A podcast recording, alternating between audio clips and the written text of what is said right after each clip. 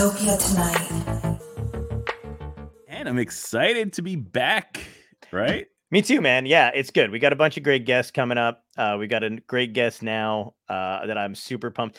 I so what you know me, nineties music, man. Even when I started yep. this, uh, I was like, I'm just gonna take a trip down nostalgia lane and book like all my favorite nineties bands. Um, and the guest we have on now uh, does uh, a bunch of freelance writing and stuff like that. But she's written about Gin Blossoms, who you know I fucking love. Which and I love that article because did you read it? It was all I about did. like Absolutely. Working in a grocery store as a kid. It kind of took me back. Like I could totally feel yep. what it was going through. Right? I feel like that's one of the things I like about her writing right is that there. It's not just critical of like any kind of like music, or it's not looking at it in a necessarily analytical way all the way through. It really just kind of personalizes everything for you. So like it's hitting all the marks as you're reading it. The and the other one too, and I think I may have sent this to you, uh, is the Counting Crows article that she wrote about A Long December, which yep. which just perfect. I mean, when I read it I, I, in twenty twenty-one when it first came out, I was like, this is beautiful. And then she reshared it again. And I read it over again, and just everything that was going on, you know, you know, I was just like, yeah. I just like tears, man. It was, it's just a great article. But anyway, yeah, let's. Uh, she writes. She's a writer for Spin Magazine. She's written for Bitch. She's written for um, a bunch of other ones uh, that I'm blanking on now. She's got her own podcast, um, and uh, I can't wait to talk to her. Let's bring out uh, Niko Stratis. Hey, hi. How are you? Hey. I'm good. I was co- I was getting on my co- I'm I'm coughing. I'm I'm sick. Apologies for from. from being I I don't know why right. I'm apologizing. Some if I didn't like I didn't make myself become like have a cold or whatever. But right, right, right, yeah. If you could please just wrap that up, that'd be nice. I'm trying. I'm like willing myself. I'm like yeah. I'm telling myself in my head like stop it, knock it off. But it's not as we're all talking about how how dangerous COVID is, and we're like, could you for the interview? Could you just tone down the? Yeah. Could your, you just be normal for like five yeah. minutes? Yeah. For God's sake. Um, yeah, I, I do love that's the first time I read anything um by you, which I'm ashamed to say, was with this Gin Blossoms article. You know, that was pretty early in my I, I'm not like I don't have like the longest career necessarily. So that was really the Gin Blossoms one was really like the opening salvo to everybody was like, oh, you're like a nineties person. And I'm like, yes, I'm forty years old. Of course I'm a nineties person. I'm right. I'm thirty-eight, so I'm right there. I yeah, mean, you're I, right there. So you're yeah. you're knocking on that door. Yeah. Well, and that was oh. like it was one of those things where you never know how it's gonna go. Like when I was talking to the people at Spin, and I was like, I'm I got, gonna write honestly, this thing. I thought you meant turning forty, and I was like, oh, she's got some fucking wisdom. Like you're like, I didn't know how it was gonna go, and then okay. But I will say, I talk like I've talked to people when I before I turned forty. I was like talking to people. I was interviewing Sharon Van Etten, and I was like, and she was like, "Oh, I had seen you were posting so on cool. Twitter about like worrying about getting older," and she was like, "Trust me, forty is amazing," and all this stuff. And like Liz Fair had given me a little bit of advice about turning forty, which is like cool and amazing, you know? Nice. And yeah. uh, I was so scared to turn forty, and then I turned forty, and I was like, "Oh, it's great actually." So oh. once you get to the other, you just got to get to the other side, and then once you're there, you're like, "Oh, this is so much nicer." But it takes a little bit to get there. For sure. I feel like you just yeah. did what they did for you for me. But now I'm well, like, I'm like, all right, I'm all glad right. to be of service. Yeah. yeah. When I was turning thirty, I did the same shit, and I tweeted out like, "Good God, I'm gonna be thirty." And Sinbad replied to me, and he was like, "Dude, it is just the beginning." And I was like, "This is the best day ever." Like, I was like, "Fucking Sinbad." Yeah. So I, I get it. It's awesome. I'm sorry. You, I, I interrupted you. You were saying about the Gin Blossoms article and you were when you went to Spin.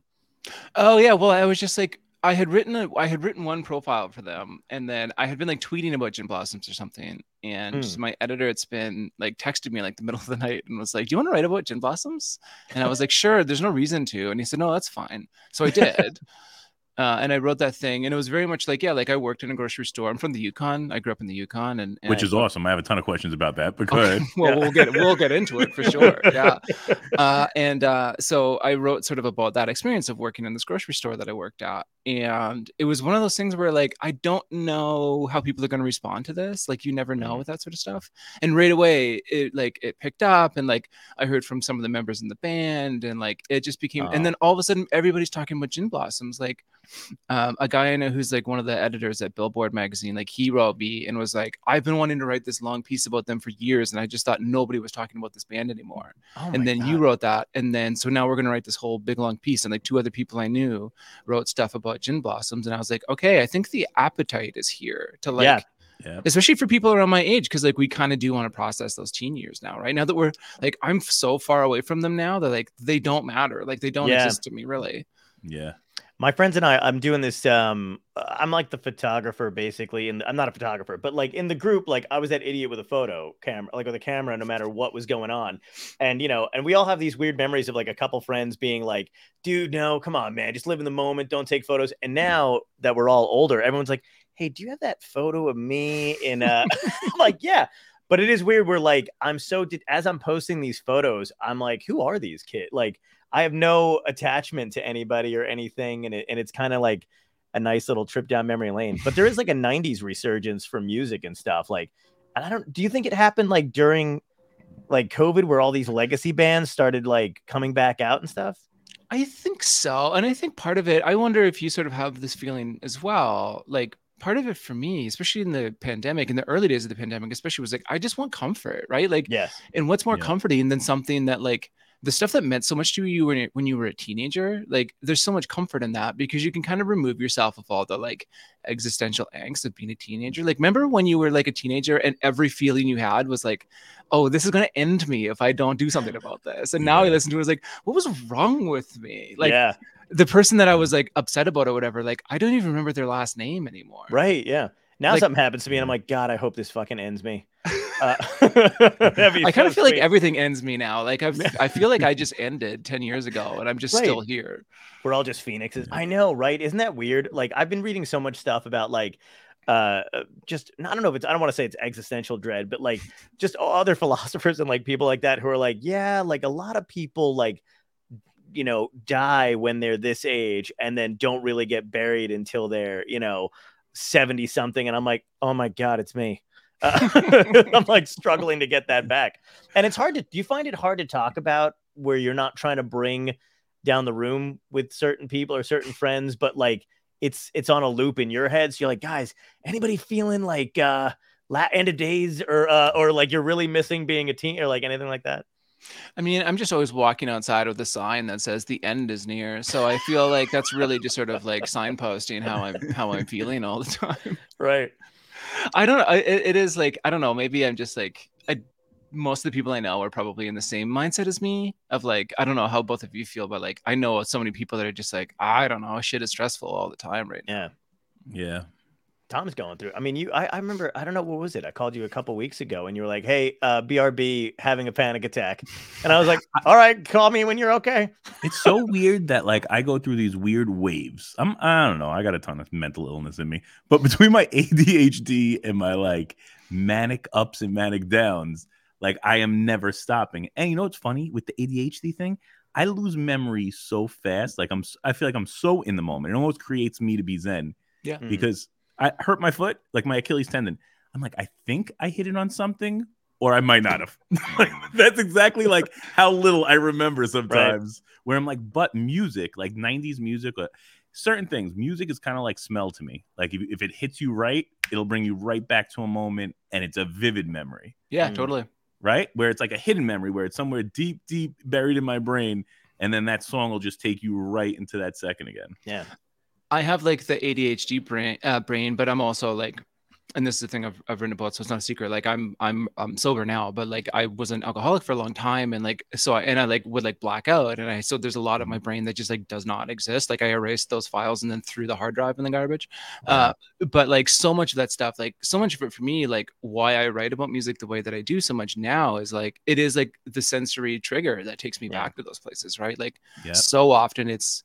It's uh, like in movies when somebody's like, remember like the movie Constantine with Keanu mm-hmm. Reeves, and he's got to yeah. go to hell, and like water is like the conduit to go to hell. I feel like yeah. music is my yeah. conduit to go to hell, which is when I was a teenager.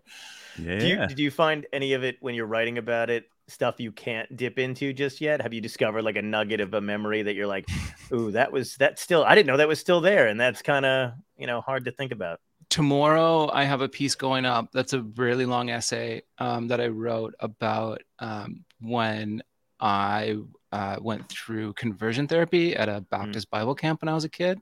Wow, uh, wow. And that was a thing that like, it was a memory that came back to me. And then it was a thing that I was like, okay, we're going to wait a little bit. Cause it's like, it's also a thing that I haven't told a lot of people. Like my, my fiance knows. I told my parents last year, like when I was like thirty-nine, I told them about wow. what had happened. Cause they kind of like knew that something had happened, but they didn't know like the full breadth of it. Right. Uh, yeah. So that like sort of came back, and then I was like, okay, well, I got to put this aside until I can fully process it. And then once I did, I was sort of able to like work through it slowly. And then now I've been able to write about it. But it was definitely one of those things where I was like, I've got this. I've got to tell it. I've just got to like, I've got to like work my way there. Yeah. You have right. to process it yourself. Right. Do you, yeah. Did you do that with somebody, or did you, was that strictly on your own? Like, kind of both. Like I had worked through it a bit with a therapist a long time ago when I had a therapist. I mean, part of the problem with being a freelance writer is um, the excess money is not always there, as you, yeah. as you can imagine, you know, like, mm-hmm, even yeah. though like as like busy as I am, I'm, it's not like, you know, you don't always have to spare scratch around for that sort of stuff. But like I have like yeah, talked absolutely. to somebody about it, and I have, I, I think now also too, like that I'm like stable in my life, you know, I've been sober for a number of years and all these sort of things. So it does give me like a better bedrock to like work through these things, but it's still like tomorrow yeah. I know I'm like, okay, I'm going to have to be like careful, you know, like, right. cause who knows how yeah, people yeah. are going to react to that too. Right. Like you never know. Yeah, absolutely. And it is weird about the, about the money thing. Like when you're doing this kind of stuff, cause even with like comedy and shit, like there was, I remember there's times where I was able to afford to go to see a therapist. And then I was like, this is great. And then all of a sudden there's times where I was not able to do it. So you're like in and out of it for a while. So it's hard to touch and, and nail down. Like, like even my friends were like, hey, are you, uh, are you able to, are you, should, are you going to see anybody? Like what's going on? My dad had passed away in November, and they're like, oh, good thing you're still. And I'm like, haven't been, not doing it. Uh, can't afford it right now. Um, and they're like, oh, well, you seem to be doing okay. And I'm like, that's the key. Seem to be. It's all um, about appearances. Yeah. Yeah. Yeah, absolutely. Um, and that's, so is that something that did, like, how long did it take you to write this? Like when I, it took me a long time. When you started time. to write it. Yeah. When, like when I sat down and wrote it, I wrote it in an afternoon, but oh, I okay. had it in my head. Like I had the whole thing in my head. I'd been kicking it around because I had been like thinking of doing it for something else last year. Mm. And it was a thing that I knew. And it's a story that I knew. Like I had, like, I had processed it to the point where I had told myself the story in my head. Like I was like, I'd worked through every beat of it. So then it's like, okay, well, how do I write this down in a way that is like readable and cohesive and like, and is like interesting, for lack of a better phrase? Like, it is funny to be like, how are people going to find my trauma interesting? How do I, how do I love trauma? I don't know why, but people they do. They really, they really yeah. do. And it also yeah. features the band Live. Remember Live? Oh yeah. yeah. I love the band Live. Yeah. So this was the camp counselor that sort of gained my trust. Um, he, mm. we bonded over it. I would like, walk around with my Discman on, and I had my little yellow headphones on, and I was singing along to uh, the song Shit Town from the album Throwing Copper by Live. Yeah, yeah, yeah. And he was like, I like that song too, you know? And then he like, we like had a bond over Live, which is very yeah. odd and kind of funny to think about now. Like it's like a dark humor thing where I'm like, eh, it's pretty funny that it's Live of all bands, but yeah. you know, they were popular. So yeah. Yeah. Did it damage your like ability to listen to the band? I mean, yes and no. Like I liked that band for a while. Like I liked that album. I liked the one they put out after that. I can't remember what it was called. Um, uh, Lakini's Juice the, or something. Yeah, was like the yeah. song. Yeah. Uh, um, God. Yeah, I can see that. The, the t- I have. I know. Like I'm a big Live fan as well. It didn't damage the band for me, which is funny because it damaged everything else about me. But Live was somehow strong enough. It's funny. I didn't think of that, but it is funny that like Live was the thing that was strong enough to be like, don't worry, we got this. We're going to make it through. We're going to weather this storm. Yeah. It is, it is weird what makes it and what doesn't make it, because I pretty, I consider myself to be a pretty resilient person as far as like, I don't, I'm not too affected by, um, you know, if, if a T V show or anything goes, because my parents fought when I was younger, like brutally, like all the time. But I don't have any, like, I, it's not like I hear the Gummy Bears theme and I'm like, fuck, you know what I mean? Like, it's fine. Like, I'm okay. But like, yeah. I would go to those things for comfort when I was a kid, but they don't remind me necessarily of the bad emotions. But some music, it, it'll sneak up on me from like a bad break or like high school where I'm like, holy shit, I haven't listened to this in so long. And now I know why. Uh, it's, it's like a weird, I don't know what it is. I don't know how it even seeps in. Sure. Yeah. That happens to me every now and then. If I'm like, oh, I'm going to talk to like last year, especially I was every now and then I was doing these things where like I talked to like the guy from Collective Soul and like Art Alexakis from Everclear. And like I talked yeah. and I was like profiling these people and talking to these people. And every now and then I would hit a song and be like, right. Yes. There's this moment. And I had totally forgotten about it. And then you're like all of a sudden having a panic attack. You're like, why? I'm listening to Collective Soul. Who cares? But like, yeah. Yeah. Yeah. Yeah. It's funny absolutely. the stuff that gets unlocked. Yeah. It is really weird. Yeah. Do you think that there's like, I mean, I don't, you know, I'm always trying to fight like my old man vibes where I'm like, I don't know if I'm, I really am. It's, I'm, I'm fighting this with every fucking fiber of my being. But uh, like, I don't want to be that person who's like, oh, our shit was better, you know, or whatever. Because I really, I love a lot of music today. Like, I'm a big, like, I love Wolf Alice. I love Sharon Van Etten. Um, I love the Middle Kids. Um, you know, all these, all these other bands around today. But there's something, um, I don't know, very different to me about the nineties. And I'm trying hard to fight. Like, is it, oh, did I freeze? I think I may have a little bit. A little but, bit. Like, is it because, like, uh, that's when I grew up? Is really, is that why? Is it not good? You know what I mean? I'm like, is it not as good as I remember, or is it, or is it really that good? Because you had tweeted, people should be talking about the Gin Blossoms, or they talk about the Beatles, and I was like, "Fuck yes," like absolutely. And I'm like, is it just us though? I don't know. I I think it's kind of both. Like, I do think that there is something to be said for this stuff that mm. like you're super into when you're form, like when you're forming parts of yourself. I feel like those things like work their way into your bones, right? And then you can like, kind of never escape that stuff. Yeah. Uh, and I think that definitely bleeds into it. Like, I struggle with this a lot myself of like, and when I really started to get like into a lane where everybody was like, oh, you're the nineties music writer, I got really like, I was like, okay, I got to get out of this road. Because like, right. this isn't all I listen to. Like, I listen to other stuff. I listen to older stuff. I listen to newer stuff. Like, I listen to all kinds yeah. of music for like, I know that's like a super cliche thing, but like, it's true. No, yeah. Uh, and like, yeah. and I'm like, I grew up listening to a lot of country. Like, my mom listened to a lot of country music. Like, Dwight Yoakam was on the stereo in our house oh, all the time. And I'm like nice. a super big Dwight Yoakam fan. And like, but that it is such a funny thing. Like, when people sort of see you as a singer, I'm like, no, I like that stuff. Cause it's like, it means something different to me, because it's, those memories are more real because I've lived with them for so long. Like, my memories of being in my thirties, the ones that I still have, are like, are still so new. Like, I had a mm. cell phone and all those memories. So it's different for yeah. me, you know? Yeah. yeah, absolutely. And like, um, uh, Sharon Van Etten has got that song seventeen. And then she has another one, and I'm blanking on it, but it's with, it's with Angel Olsen. Yes. And I find myself also drawn back to, I think you know what I'm going to, but like back to music that's like talks about that period of time too. And I'm like, what is wrong? But it's so good. Yeah. I mean, there's something to be said for like, I don't know, because like, I agree with you, like seventeen, like these sorts of things, like when you're seeing somebody else also processing the same stuff you're feeling, like then you have a camaraderie, right? You're like, oh, yeah, I'm here yeah. too. Yeah. I'm, I'm also like trying to warn my teen self about all the decisions, bad decisions I know they're about to make. Yeah. Yeah, yeah. absolutely.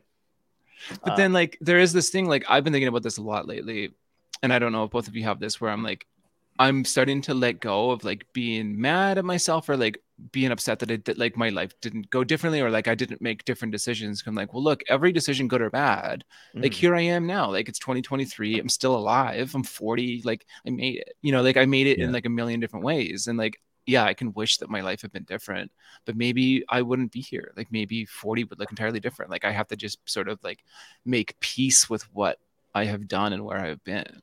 Yeah, yeah, I, yeah. I, I agree with that. I think I, I've I've gone through that too. Like I'm very, very much wherever I am, I'm supposed to be. I don't know why, but sure.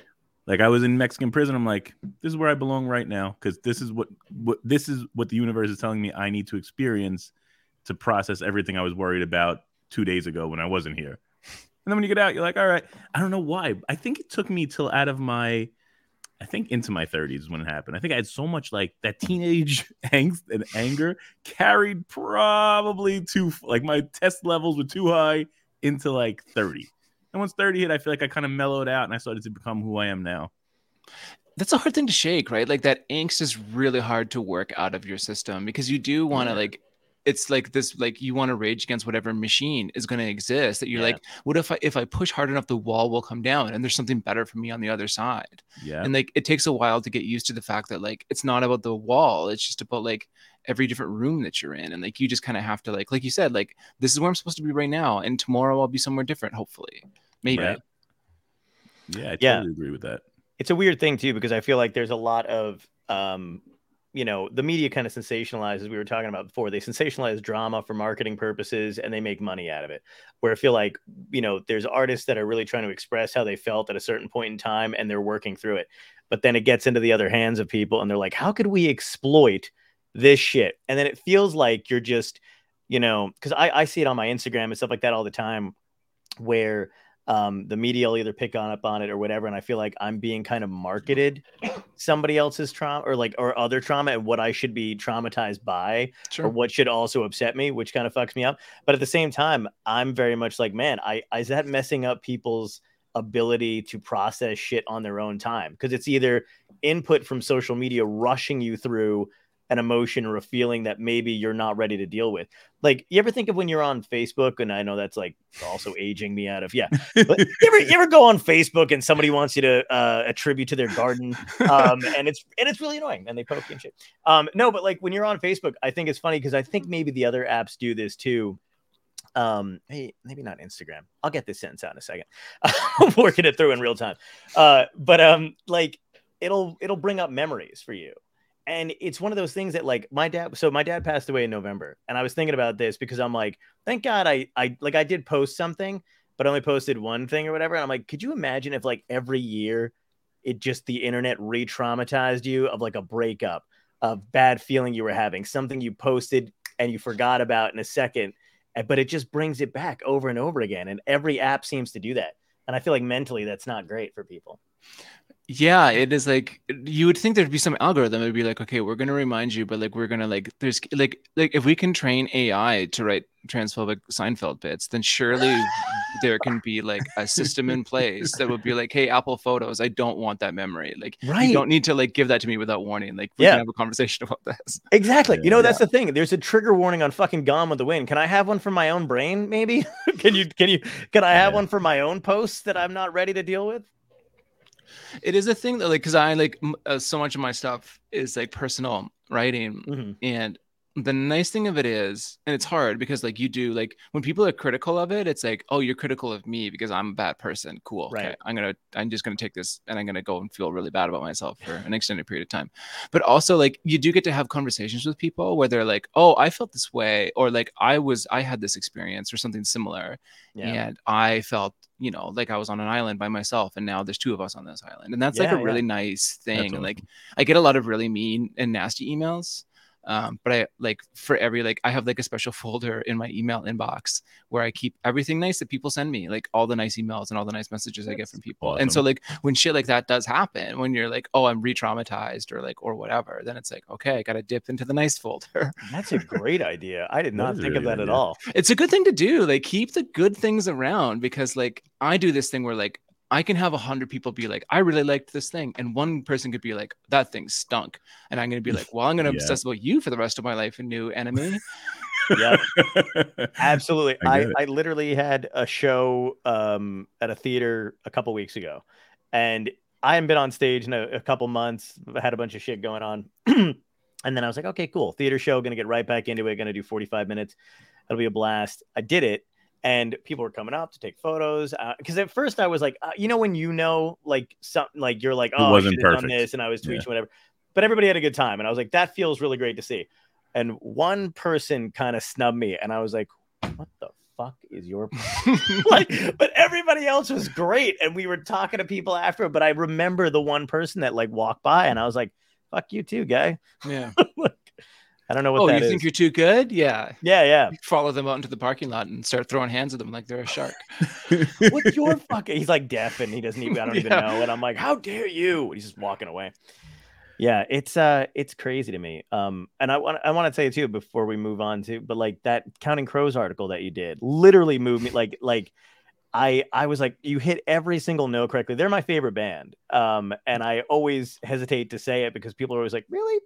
Uh, I'm like, oh, I feel judged, like you were saying before, but they are Counting Crows. I've I've loved them like since like my early twenties, and they're great. Uh, they are, and I feel like they share. You know how like certain music and bands like that, their music resonated with me before like I don't know anybody else's did, and I feel like they really shaped a lot of my younger years. And it's one of those things that I can't express to people in a way that they understand, but sure. I get it. Yeah, it's funny. Like I think we all. A thing that happens, especially with the nineties, because the nineties, like you were saying before, like the nineties is such a popular time for people to look back on right now. Mm-hmm, and I think yeah. that we all sort of collectively are looking back on it with like the glasses are too, like the rose tint is turned up too high. Like we're kind of forgetting how they were. And like, I think we forget that like, because we want the nineties to be this monoculture where it's like, it was grunge all the time. And like, no, grunge was like two years. Yeah. Grunge was like the middle of the nineties for a very brief amount of time. Like Friends was the dominant culture in the nineties. Like all yeah. these things, like the Counting Crows arguably were more popular than Nirvana. They had a longer career. They lasted yeah. for a lot longer. Like, uh, and you know, there was a lot of people for who like you know, the first time we heard Mister Jones on the radio, like, or whatever, like I heard Mister Jones for the first time on a mixtape that some guy had made for my sister. I have an older sister, and wow. some guy had made her a mixtape, and Mister Jones is on there. And that, because that was his, like, I'm going to show this girl that I'm really into her. I'm going to make her a mixtape that has Mister Jones on it. Surprisingly, that's not the guy she ended up marrying, which is really surprising to everybody. Uh, wow. But like, I heard Mister Jones and I was like, this song is fucking cool as hell. Like, what is yeah. this? And I remember having to ask her and be like, what is that band? And she's like, I literally don't know. And wow. then w- before the internet, you just had to wait around until someone was like, oh, that's Mister Jones with the Counting Crows, and then and then I was off. But yeah, there's such a yeah.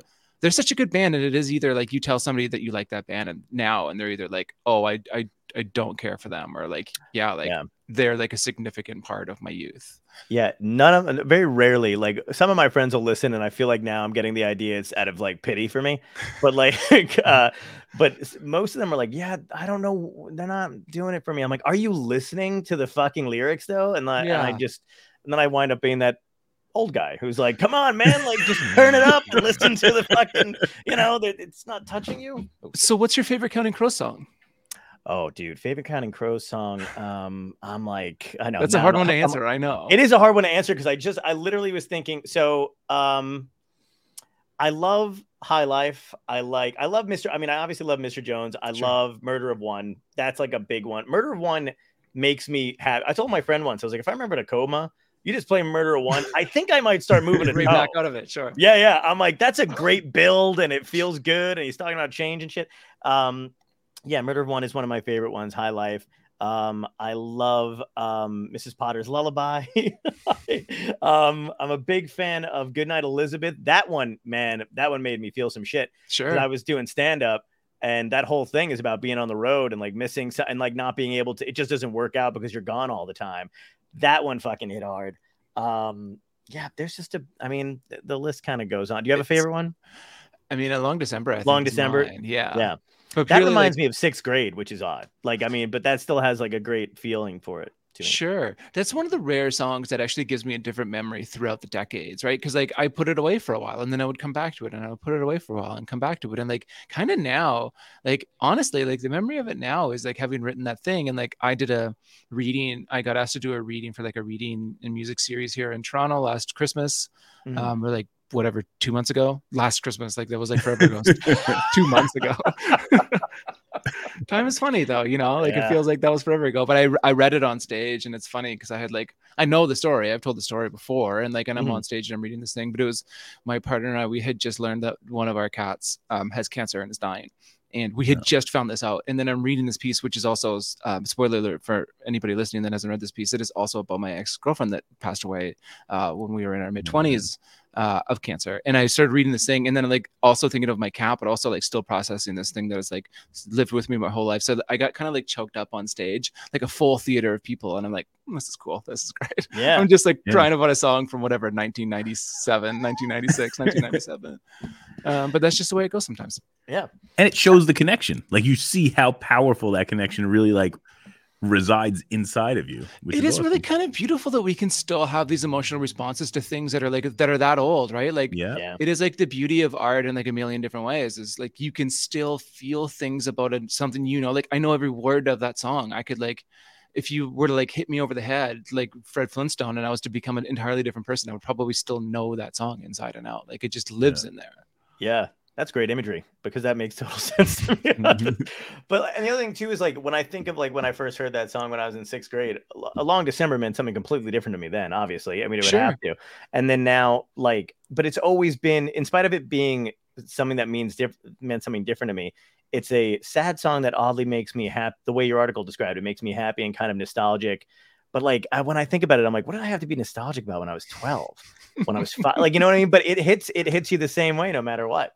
But it's the same as Gin Blossoms is the same as like I wrote like a thing about like Silverchair. Like I wrote a, about yeah. a, a couple of these nineties bands, and it was all these things like, what do I really have to be nostalgic about those times? But like it mm-hmm. is interesting, those little moments. I was like, those little moments, I think we kind of forget how formative they can kind of be. Like yep. yeah, they build these little pockets and corners of you, right? That when you're older, you're like, oh, that's what that was. But like, yeah, so much of who we were as teenagers like catches up to us in weird ways as we're older, and like if you don't look for it, I think it's easy to miss that all of these things have happened. But yeah, absolutely. Yeah. And when we've we've had a bunch of, like, I've had uh, uh, Glenn Phillips from Toad on the show. I've had Scott um, Hazel from from the Gin Blossoms on and stuff, and I've gotten to hang out with them. It's very weird, though, to to to like. I, I find it hard for me when I'm talking to them or interviewing them not to be like, you guys made me feel.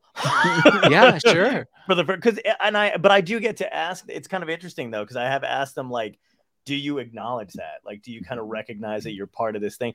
And also this, in the same respect, some of them are very much like, ah, oh, yes, I do, but I try not to think about it. Otherwise it's too much. But it is weird that when you think about like, like there, I saw one guy go up to Glenn in a show in New York, and all he wanted to tell him was that he was sad on his birthday one year. And then he heard uh, one of the songs that he had just come out with, and he felt better. And I was like, that's all that, like, this guy drove God knows how long, spent the whole concert, like, listening to this stuff. And he just wanted to tell him that. And I mean, it's, it's crazy. And it's a burden off of him, right? He's probably, that person is probably driving home being like, I can't believe I got to tell him that story about that song, right? Like, and now he has a story about telling the story. Yeah. And the cycle continues. And like, he's going to tell somebody, somebody's going to be like, oh, you got to hear this, this, you got to hear this story he's got or whatever, you know, like yeah. It is this recursive thing that it is just like, it filters through and it becomes this bigger, grander. Right. Yeah. I can't remember where I read this, but I was talking to somebody about uh, memories, and they had, they had showed me this article where they were saying how, like, yeah, you know, like if uh, if Dave Grohl's on stage and he tosses you a guitar pick before in, in that in midair, before it hits you, it's still just a guitar pick until you catch it. Then it's a memory and it means something and it goes on for fucking ever and has a story. And I just think about that with like experiences and everything else, because I'm like, oh, my God, it's absolutely true. Like, nothing means anything until it's like passed off to somebody else. Yeah, absolutely. I mean, like, it's like the, this is how the first stories came to be, right? Like, this is how, yeah. uh, you know, like Homer, like this is how all of these things came to be, was like this oral tradition of trading stories and building them and growing them. Yeah. What if you had said Homer and I was like Simpson, and you were like, "Ooh, I gotta go." That's, uh, how the, that's how the Simpsons came to be. I mean, look, I'm, I I didn't really graduate properly from high school, so I also don't know what the fuck I'm talking about most of it. I understand. I think it's funny when people think I actually graduated from college, and then I, and then I can see their expression change when I'm like, oh, I dropped out to do stand up, and they're like, oh. I went to I went to talk to a bunch of journalism students at a college last year, and I'm like, I go into this class, and I'm they're like, they invite me to come in and talk about my career and all this stuff, and I'm like, hey. Sure, like I don't have like the longest, most storied career of a lot of people, but I guess. And I go in and I talk to them. They're and they're like in this. They're going to school for a number of years to do my job, and they're like, "What's your advice?" And I was like, "I don't know. Leave here. I didn't do this, and look at me. You know, like I've got a full, I've got a full time job. I'm like behind yeah. on shit to be here. So like, I don't know what to tell you. But this might, this room might be a waste of time. Absolutely. I have to in in a month. I have to go do. Uh, I got asked to talk to a bunch of PhD doctoral students about comedy and about it through like the ages of like Athenian ages to to now and how it affects social change and if it really has an impact. And I really just want to be like, I'm dumb. Like, I don't have any, like, there's no reason for me to be here, but I'm not going to not do it. That sounds yeah. awesome. I mean, it's always nice to do. It's nice to think that somebody wants to learn something from you, right? I'm like, I don't yeah. know anything, but like, if you want to listen to me, go nuts, I guess. I mean, it's my job to have you listen to me. So I guess we'll exactly. do it, but I don't recommend it most of the time. Do you do you, do you feel the same way about the night? Like I, I'm a big eighties guy too. Like I love eighties culture, eighties music, but that has a resurgence and it's kind of coming back. And I've been trying to pinpoint exactly why. And for me, I feel like whenever I listen to or like uh, see any documentaries about eighties stuff or eighties music or whatever, all of it looked hopeful toward the future. Like even the music. And I'm that's what I'm gonna get out of it. It's like I think synth and stuff is coming back because it just feels like something new is happening. The synth stuff coming back is wild to me. Like, and I think Stranger Things says that, like, you know, like for all like the Kate Bush of it all, like they also have that th- yeah. the theme song and like in the recurring music and like I don't know, synths have like come back. I have like yeah. watched the synth resurgence happen for uh, like quite a while now, and it is interesting to me that it is coming like something that was like rooted in this like very like hopeful future for capitalism is now like coming back as we're like spiraling towards the end of times. You're like, remember when we thought this would turn out well? Yeah, I know it is weird. It, it, yeah. It, yeah, it is absolutely weird that it's happening. And then it's and then stuff gets kind of rewritten though, because it's like the eighties looked upon as a very, they're like, yeah, and all the hopeful shit and the colors and all this stuff. And I'm like, it was a rough time. Sure. For a and lot like, of people. And the same thing happens with the eighties that happens with the nineties, where everybody's like, oh, the eighties is synth music. I'm like, yeah, sure. But like the eighties is also the Replacements. Like the eighties is also punk yeah. rock in a big way. Like it is like gritty and scrappy. And it is like, it is formative for all of these things that really grew and built bigger in the nineties. But like that was big in the eighties. Like a lot of that stuff comes from the eighties. Right. Yeah. But like we forget about that because it's easy to be like, oh, the eighties was like everybody's on cocaine. And like, yes, that's true. But some of them were fighting each other. Yeah. Yeah. Yeah. yeah that's right. Yeah. And there was also kung fu fighting. And a bunch of, they were doing a lot kinds of, of fighting. Yeah. Fighting yeah. was there's a lot. Yeah. Very popular. Very popular eighties pastime. Yeah. Uh, did you watch, I know we were talking about a little bit backstage, but do you watch the Grammys? Are you like a Grammys person? I don't tend to watch a lot of that stuff because that happens uh, late at night and I'm usually asleep. Or like I'm in bed and I'm like trying to sleep. Like I usually am in bed by like four o'clock in the afternoon and then I try to sleep.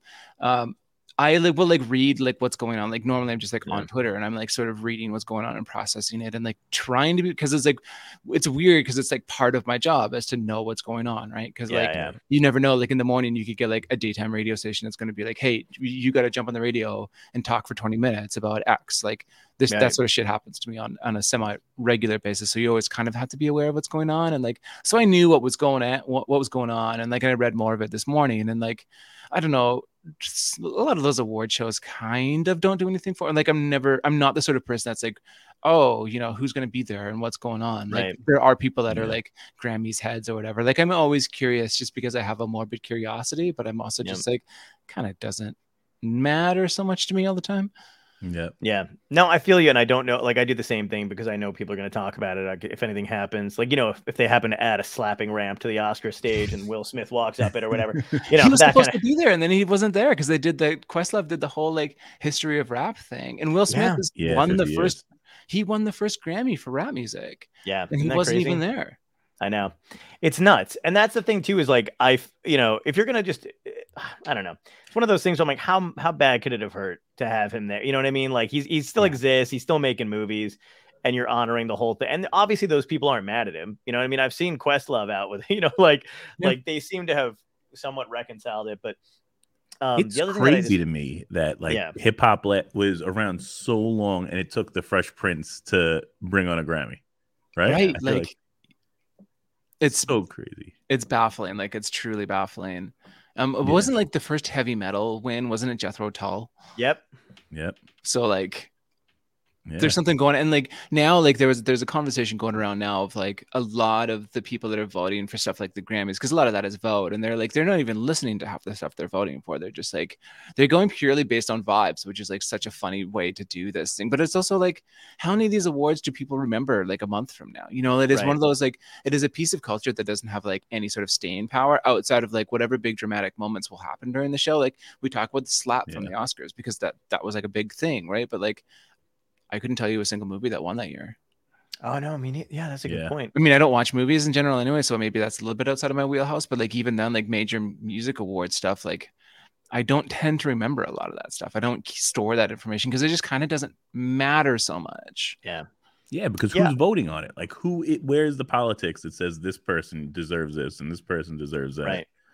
It is, it is baffling to me that we're not like, I don't know. I think so much of this stuff could be helped. And I think they would be more popular. And I think more people would be engaged in it if we like broke them down and rebuilt them and be like, okay, look, like, yes, we can agree. This is kind of old and busted. So we're going to like, yeah. we're going to take mm-hmm. it apart. We're going to dismantle this and we're going to have new, like fresh eyes come in to take a look at it and build it into something that people want.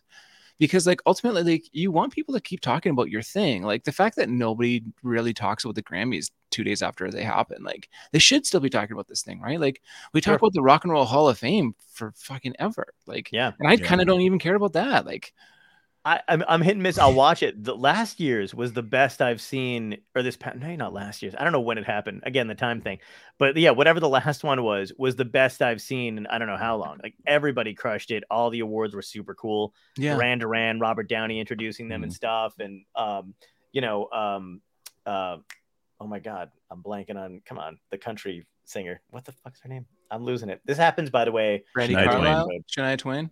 I love Brandi, Brandi Carlisle. Yeah, um, she was there, but it was to honor, um, you know, um, holy Dolly Parton. God. Thank you, Dolly Parton. Holy yes. shit! Right? Yeah. God, who? I'm gonna cut this out. Uh, but make it longer.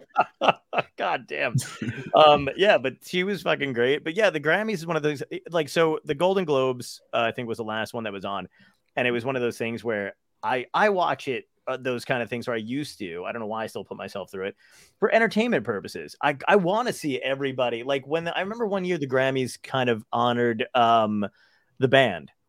Sure. Uh, I, and it was great. And it was like Elton John was on stage and I think Mumford and Sons were still together. So they were all on, like everybody, um, Alabama Shakes, um, you know, a bunch of people were all on stage and they sang The Wait. It was great. Um, and then, uh, and I was like, that's a cool moment, but like a lot of that stuff isn't happening anymore. And I don't know who's, who's like making these decisions. Like even the in memoriam, I think is kind of funny because it's like, you know, now they just show the person singing and you're like, who died? Like, you know what I mean? Cause it's yeah, all sure. in the background and you're like, yeah, who is making like, it's not for people at home anymore. It's for, I don't know. I, I wish the in memoriam thing would have, you know, if you're going to do it, and then maybe it's like there's probably too many people that really do this properly, but like, but have somebody that has a connection to, to to the person and they can come and they can talk a little bit about like, uh, you know, last year when Mark Lanegan passed away, I was going to write a thing about him, and uh, we put that on hold because there was somebody else that was going to write about him for Spin that ended up not doing it. But he was like, "Look, I knew Mark. We had a connection. I'm going to write a thing." And oh, so wow. I stepped out of the way because I was like, well, I've like got my own thing that I would write about Mark. But like, if you knew him, that's more important. And like, it means something different when somebody's like, look, I had a personal connection with this person. I, yeah. I, you know, we, we had, we spent time together and I'm going to tell yeah. a little, you a little bit about them. Like that just like means more. And you would probably hold that for longer too. Right. But like, you know, maybe that would just make too long of a show or something. I don't know. But it's just like, there's a million. Either. No, it's okay.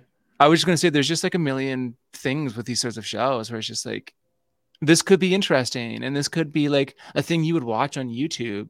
You like that video yeah. of uh, um, when they're all doing the uh, George Harrison tribute with like Tom Petty and and uh, George Harrison's kid and Prince is there. And yeah. Prince throws the guitar up in the air and walks off stage. Yep. Like I watch that video like once a year, maybe just because yeah. it's so great. And it's like, there should be more stuff like this. Like I should want to relive the moments from these shows. Absolutely. Yeah. Or like when Hart did a tribute for Led Zeppelin, when they did that. Yeah. Um, that was, I, I, that's one of the ones I rewatch all the time too. Cause I'm like that, that still makes me feel good. Sure. Yeah. No, totally. Yeah.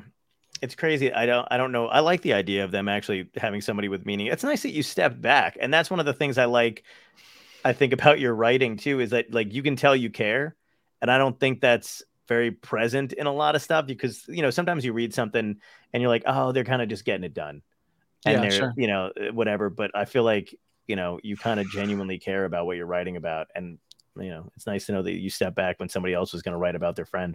I try to like be choosy now. Like I'm lucky that I'm able to be like, cause some people just can't, right? Like they do have to go through the motions because otherwise they're not going to pay rent that month. And like, mm-hmm, yeah. and it's really hard to be like, I'm lucky b- because of the amount of work that I have and like other stuff that I do to like bring in money that I don't always have to say yes to everything. Cause there is stuff that it comes across my desk. I'm like, I could do this.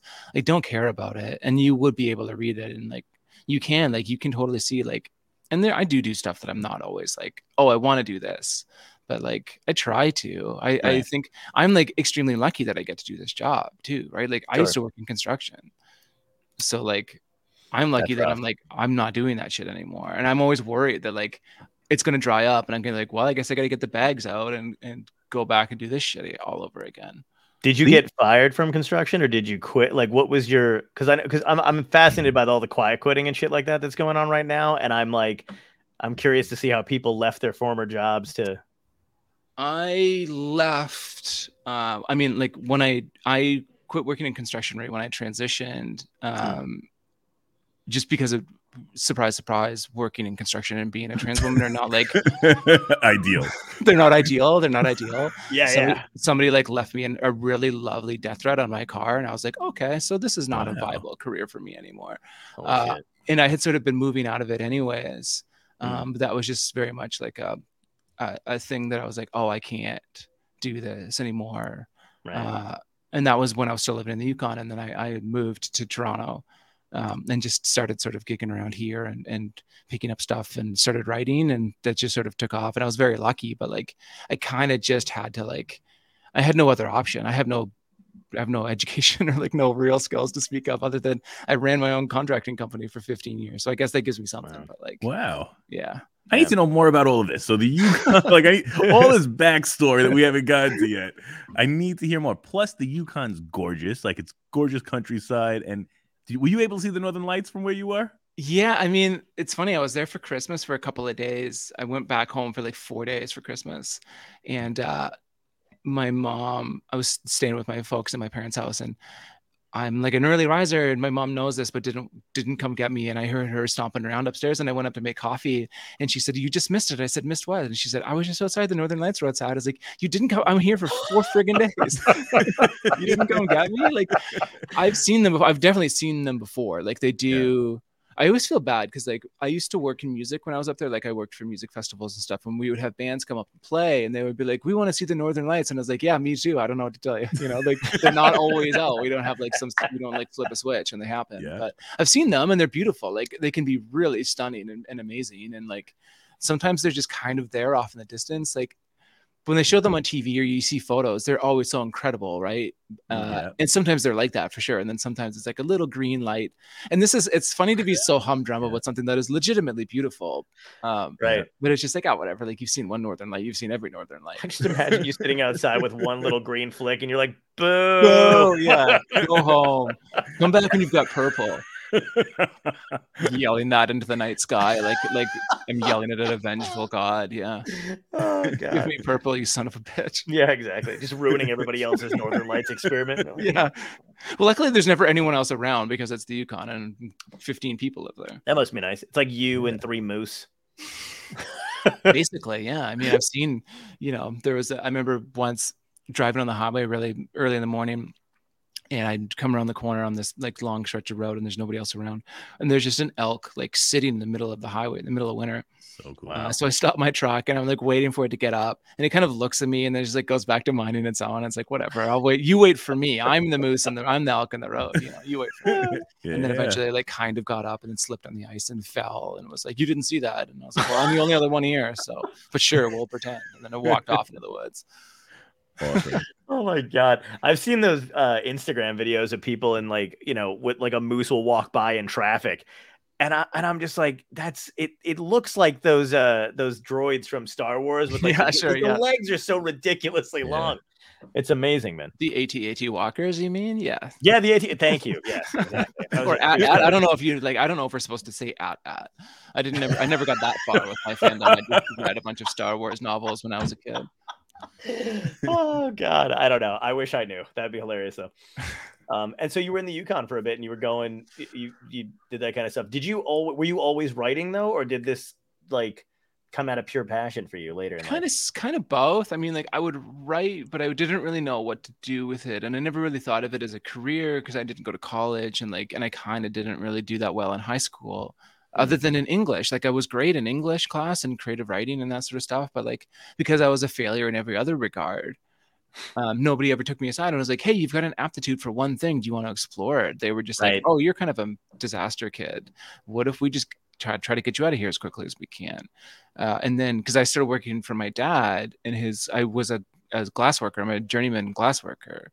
Oh, wow. uh, and my dad had a glass shop. And when I was eighteen, he was like, "Well, just come work for me. Come sweep the floor." And then I became a journeyman a couple of years later. And I just sort of did wow. that because nobody else was yeah. like, "We have a different plan for you," you know, and I didn't really have a plan for myself. And then, um, but I would always kind of do it here and there. And every now and then, like the local paper would be like, "Do you want to write a thing?" And I would be so excited, but I would never tell anybody. Like I was so afraid to be like, "This is a thing I want to do. This is like a part of me that I'm like," I mean, I was hiding a million parts of me away from people. Yeah. But like, it was one yeah. of those things where I was like, "I really want to do this." And then, Uh, when it was just kind of like when I had nothing else to lose, when I was like, "Well, I guess I could try," and mm-hmm. I was extremely lucky that like the first outlet that asked me to write for them was the Huffington Post. So like, holy shit, know, that like gives you a little bit, right? Like, and they reached yeah, out to yeah. me and were like, "Hey, you looks like you can tell a story through Twitter. Do you want to tell a story, you know, in an op-ed?" And I was like, "Okay," and I I wrote a thing and it went okay, and then I just sort of like.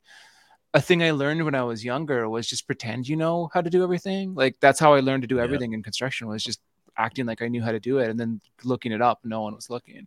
Act as if. Yeah, yeah, totally. Right. And like when they would ask me like specific stuff about writing, I was like, oh, let me think about it. And then I would go off and Google it because yeah, I had yeah. no idea how to do this job. And then eventually I just sort of figured it out. And now here I am. But it was definitely like a, I was in my thirties, like a pretty weird time to make a drastic career change, right? Because everybody tells you like, by the time you're thirty-five, you're almost dead. And I was thirty-five and I was like, ooh, I got to start learning how to be alive.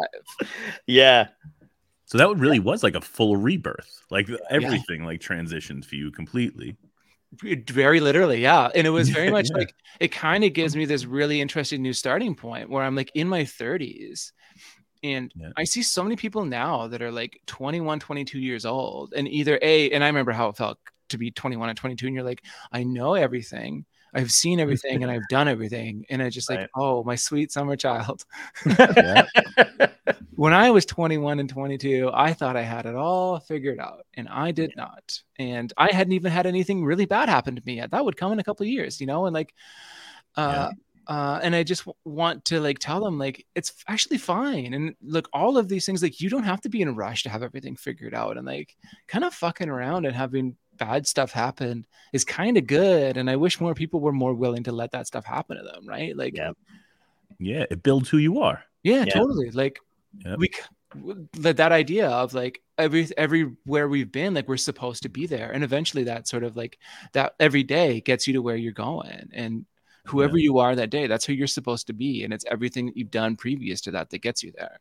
Yeah, I remember graduating high school, and there was a um, an article in Newsweek, and I think her name was it, the who wrote it was Anna something, but um, it was called An Apology to the Graduates, and it was for high school students who were graduating in two thousand four, and it was basically like, you know, she just went through this whole thing where like uh, basically just kind of surmising like, you know, you're they're rushing you in your twenties.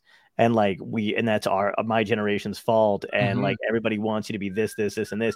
If you have the opportunity to slow down and figure out what you want, please, for the love of God, take it.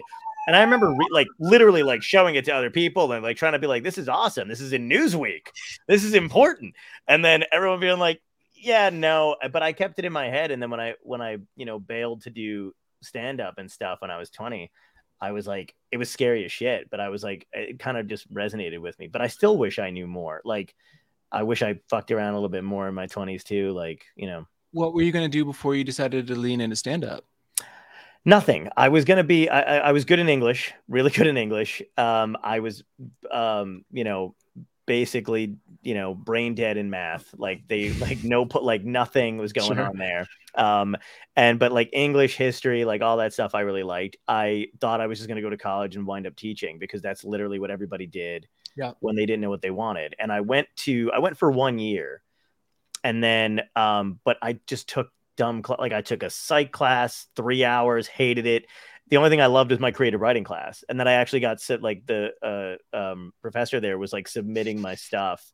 And then they were like, you could go to, uh, why don't you go to Brown? And I was like, why don't you go fuck yourself? Because I was dating somebody. I was I was dating somebody else who was going to a different college. And I was struggling to to hang on to a relationship I thought was like, I thought this was like supposed to be the way to go. I was like, sure, I need yeah. to fight for this and, you know, don't fuck it up. And then when it all came literally crumbling down, she You know, I got like horribly cheated on. And then uh, I was like, I that happened. And I was like, you know what? I fucking hate going to college.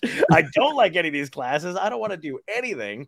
Um, and for my entire time, I, all my friends were always like, why don't you try doing stand up? And then finally, I was like, fuck it. I want to try doing it. And then I went to New York and that was it. And now here you are. Wow. Yeah. Yeah. And still poor, but, uh, but happy. Um, but yeah, but I mean, that's the, that's the crazy thing. And it's, I find like a lot of people, like just a lot of people I talk to, or like a lot of artists always go through the same kind of shit um, where, where we think we're heading off into one direction and we have to choose another one. I mean, I think that's kind of, I, I think if it's a thing that you realize when you're younger and you do it your whole life, it almost feels like, I don't know. My so my my dad, who's a glass worker, and he still is. Uh, you know, he started when he was thirteen years old because he had to. He, him, and his brother. Well, he lived in a big family. They lived above a glass shop. My grandfather's glass shop, mm-hmm. uh, and my grandfather was also an alcoholic, and and he couldn't run his business, so my dad had to step in and do it. And he was thirteen when he started. Wow. wow. And so he's done it his whole life, and like. it's one of those things where, like, I thought that I was supposed to do the same thing because this is what my dad did. And he never really, because my dad is not an expressive, he's, my dad is Welsh, so he doesn't express emotions ever. Uh, mm. And uh, uh, heaven forbid. And um, and he's a, like, my dad is a very lovely, kind man. And, and um, but he just never told me this stuff. And then, like, when I started choosing a different sort of life and path for myself, and like in recent years, especially, he's been like, oh, I'm very, I'm so happy that you like have found a thing that is so different from the thing that you thought was going to be your whole life. Cause like, it's nice to like change lanes and to try something different. And I was like, oh, I thought you wanted me to do the single thing. And he's like, no, no, no, no. That's, that's what I got stuck doing. But like, I don't right. want you to have to do that. I, I know that it sucks. Like, I'm here and like, I have to do this to survive, but like, yeah. you shouldn't have to have to do that the way that I did. That's, that's great. Awesome. Like you, yeah. like, you can't see him being that, because as a parent, you usually are like, oh, they probably want me to be what they are. Yeah. And when they see you break into a totally different direction, I think it inspires them that like you got to live what they never were able to go after and pursue. I have never had as real a relationship with my father as I did, A, after I transitioned, and B, which is funny because my dad and I worked together. Like we were like so tied together for so long, but our relationship was about work. It wasn't about, mm. it wasn't real. You know, like we didn't have an actual real connection or relationship to each other. And now it's very like, you know, we actually like, my dad says, I love you to me, which he never said to me before. Like we have a real yeah. relationship, and it is exactly that. Like he gets to see who I really am, and we can actually have a relationship now. And you know, he says like complimentary things to me and like and all this stuff, and it's like, oh, okay, because you get to see me have this different life, but I just never knew that you didn't want me to have to do this. Right. Yeah, yeah. That's awesome. But like that's that's so that's so tremendous, like for people. I feel like if you could convey that to a younger person that's almost like trapped in the part where they're like, oh, I want to be who they want me to be, but you know, I don't know if they, if they'll accept me for that. Yeah. Yeah. You know? And you have double the experience there, because you not only shifted and transitioned careers, and that's a whole different kind of like, you know, brain function to do, but you had to actually transition who you were and who you yeah. knew you were the entire time. You've got like, I don't know, so much advice. Like, you know what I mean? Like, do you ever see people struggling? Do you, when you, when you find that, do you find yourself going, I could help them, or do you wait till maybe they come to you? Like, is that an impulse that you have? No, because I think I, I think I don't know what I'm doing.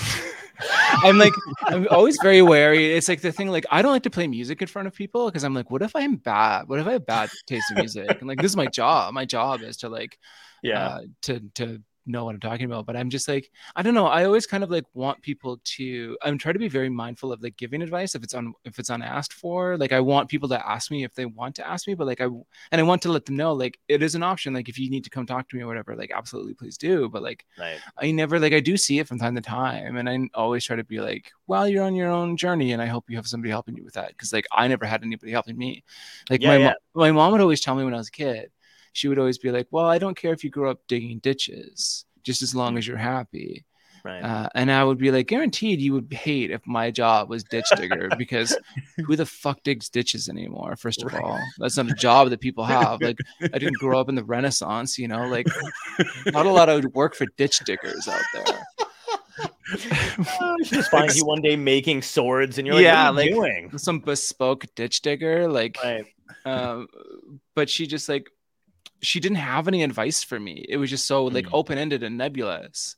Uh, and it, it, that didn't help me either. And I'm just like, so I'm very aware of like, just not saying anything, but like offering the opportunity, like, look, if you want to talk to me, like the nice thing about my job now, because I write about my life and I write, I try to write these very personal things, and I use music as like my conduit, uh, mm. is like, it does give people an opportunity to reach out and like, and I do try to like flag things and like, okay, I should respond to this person. Cause it is, you know how it is. Like, it's hard yeah. to respond to everybody when they're reaching out. Like, you know, I don't get one email a day, I get hundreds. So like, but I try to like flag things and be like, okay, like you get back to this person cause they need help, or they need whatever, or they could use it. They could use a uh, helpful ear.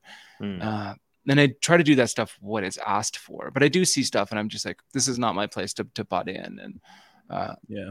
And I don't know, I'm always very wary of that stuff, but also like, I'm so for people kind of like fucking up and having bad stuff happen and be like, you gotta learn from this shit, right? Like, yeah, it's like learning to do anything. Like, I learned how to be good in construction because I hurt myself a bunch of times, and like, yeah, probably yeah. a bad way to do it, but I'm still alive. Oh yeah. yeah. I mean, I, I, I'm like, you know, I like biking, I like riding my bike or whatever, but like I can do a bunch of shit on my bike only because like literally just stand up, let go. I'm good with balancing, but like it's the same thing where like people are like, how do you do that? And, like, you can just do it. I'm like, no, I fell like through a tree uh, like because I just learned, you know, and now I know what's coming or whatever, but it's the same shit. Like I had a friend who was afraid of, afraid of flying, and same thing where I was like, you just have to, I used to think of things as like, I did this once and I was scared, but the next day I was fine. And I, I always think about how you survive bad shit. Yeah. It's like, okay, well, where were you the next day? Two days down the road, where are you going to be? Oh, I'm going to be here. Okay. That's okay. You know, it's, it's a hard thing to, to kind of get through, but I don't know. People need I, to do it. I, I think our... give... Oh, I'm sorry. No, no, no. What were you going to say?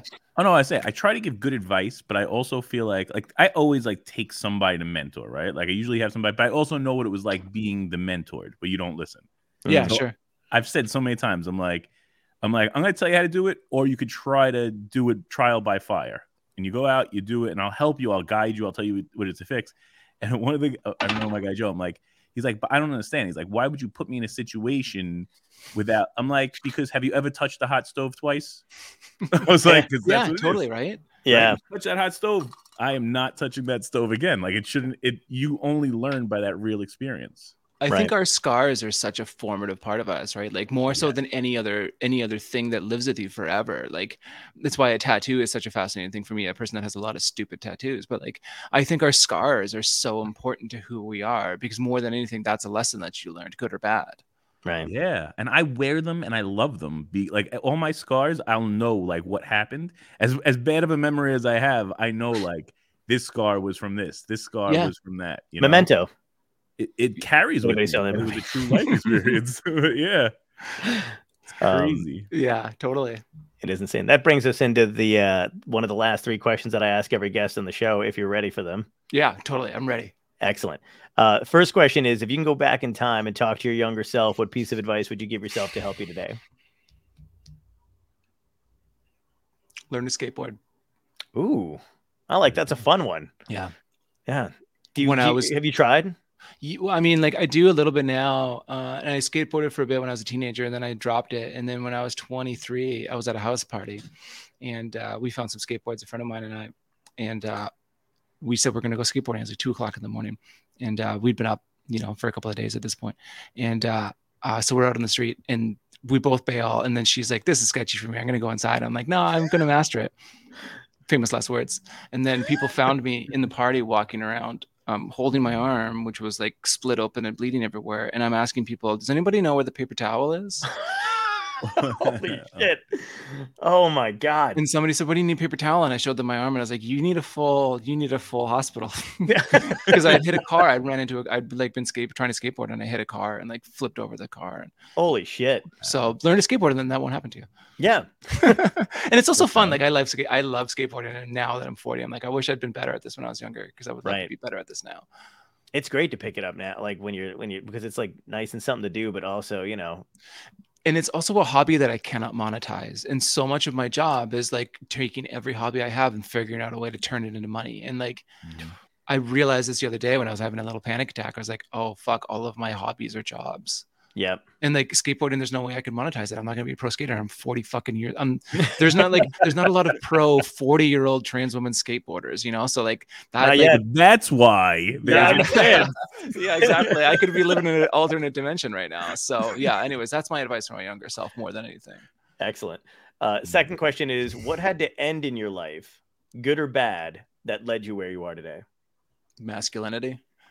oh, I mean, that's an easy lesson. That that is like that's maybe a cop out answer for uh, no, no. If it's uh, if it's true to you, then yeah. But I mean, like absolutely. Like I had to like I had to be willing to give up so much of like a like being masculine was like such a fabricated identity. But I had lived with it for so long that uh, I didn't really know who I was. Like I didn't know what I liked. I was mm. like such a deeply unhappy person, and. uh Uh, I had to be able to like walk away from masculinity, which was like such an entrenched thing in my life. I was a construction worker. I was yeah, a construction yeah. worker that lived in the Yukon. It's like yeah. it was masculine as fucking hell, you know, but like, I had to be willing to walk away from all that shit in order to like really be alive. Were the were the guys the construction worker like like when they found that you were transitioning? Were they like, you could stay, but you have to catcall yourself? That's the no. only. Can you imagine? There's like a new there's a new rule on the job site where I have to like I have to be willing to whistle at myself every time I walk yeah. by a reflective surface. Right, which is hard for somebody that works with glass, you know, because it's all. It's always a reflective. No, I wish like I I wish they'd had all been that cool. Otherwise, I might have had a different experience. Yeah. With it. Yeah. Is there anything you miss from it? Yeah, like I like building stuff and I like fixing stuff. Like I was really, I wasn't a very handy person when I started. Like my dad literally was like, just come sweep the floor. But like, I learned a lot of stuff and I learned to be really reliant on myself. And I like, I like to fix stuff. Like I fix stuff around our apartment now. Like, yeah. uh, and, and if like a friend of mine has an issue with something, I'll help them out. And like, and I genuinely like working with my hands and it feels very nice. But like that part of it's all really great. It's just everything else. Like a lot of the environment around it just isn't for me anymore. But I like fixing stuff and working with my hands and all oh, that man. stuff. I envy that. I can't build shit. I left all the lock nuts things out of a desk. I'm waiting for that thing to collapse. I didn't even know you were supposed to use all yeah. that. No if you idea. Just drop out of frame suddenly, we'll know the chair just like fully collapsed. Yeah. That's not, I'm, that could actually very well happen. I, sure. I suck at all that shit. I really wish I was good at it. Oh my God. That's great. Um, and the last question ties into the show. If this was a genuine dystopia, and you woke up and you found out it was everybody's last day. Yeah. Uh, what would be happening? Would it be a government collapse in your mind, or would it be a comet heading toward Earth, or alien zombies? And what would be your epic death? How would you want to go out? Oh, that's a good one. I was thinking. I was trying to like. I was trying to think of this before. Um, I would like to think that it would be a comet, because I want something that's instantaneous. Like I don't, I'm scared of the water, so I don't want it to be a flood. Right. Uh, and that was just like, God, drowning, the fucking worst. Dude. Uh, right? Oh my God. But I, I kind of want to like either like, I want to go out in an instant. I want, don't want to like, I don't want there to be an agony. I don't want it to be anything. I want me to be like, one minute I want to be drinking coffee, and the next I want to just not exist. Okay. If that well, would be like coffee. I mean, just any, like, just like not right. even a good coffee, like, like shitty gas station coffee. I want to just be like, look, I need coffee. Cause I'm like, I'm like, it is like my one vice that I'm allowed to still have. Mm. Uh, uh, and uh, I just want to be like, I just need a coffee. And I like jump into like a seven eleven and I've got dirt coffee that I'm like, I'm going to drink half of this and throw it away. And then I see the comment. I'm like, well, fuck. And then boom, you know, and then that's that. And then it's, and then it's gone. And then we're gone forever. The movie Armageddon, you know, I really was rooting for the comet the whole time. Oh God! Like, so the movie would end. Yeah, I mean, like, just get me out of this. Get me, get me yeah. away from this situation for sure. Yeah, uh, that's awesome. Um, thank you so much for doing this. I really appreciate you coming on and making time for us. Oh, thanks for having me. And and uh, I apologize about like my ever deteriorating um, physical form uh, as I as I get progressively sicker over the course of recording. But this has been really fun. Thank you so much for having me on. This was a yeah, really absolutely. great time. Hold on, hold on.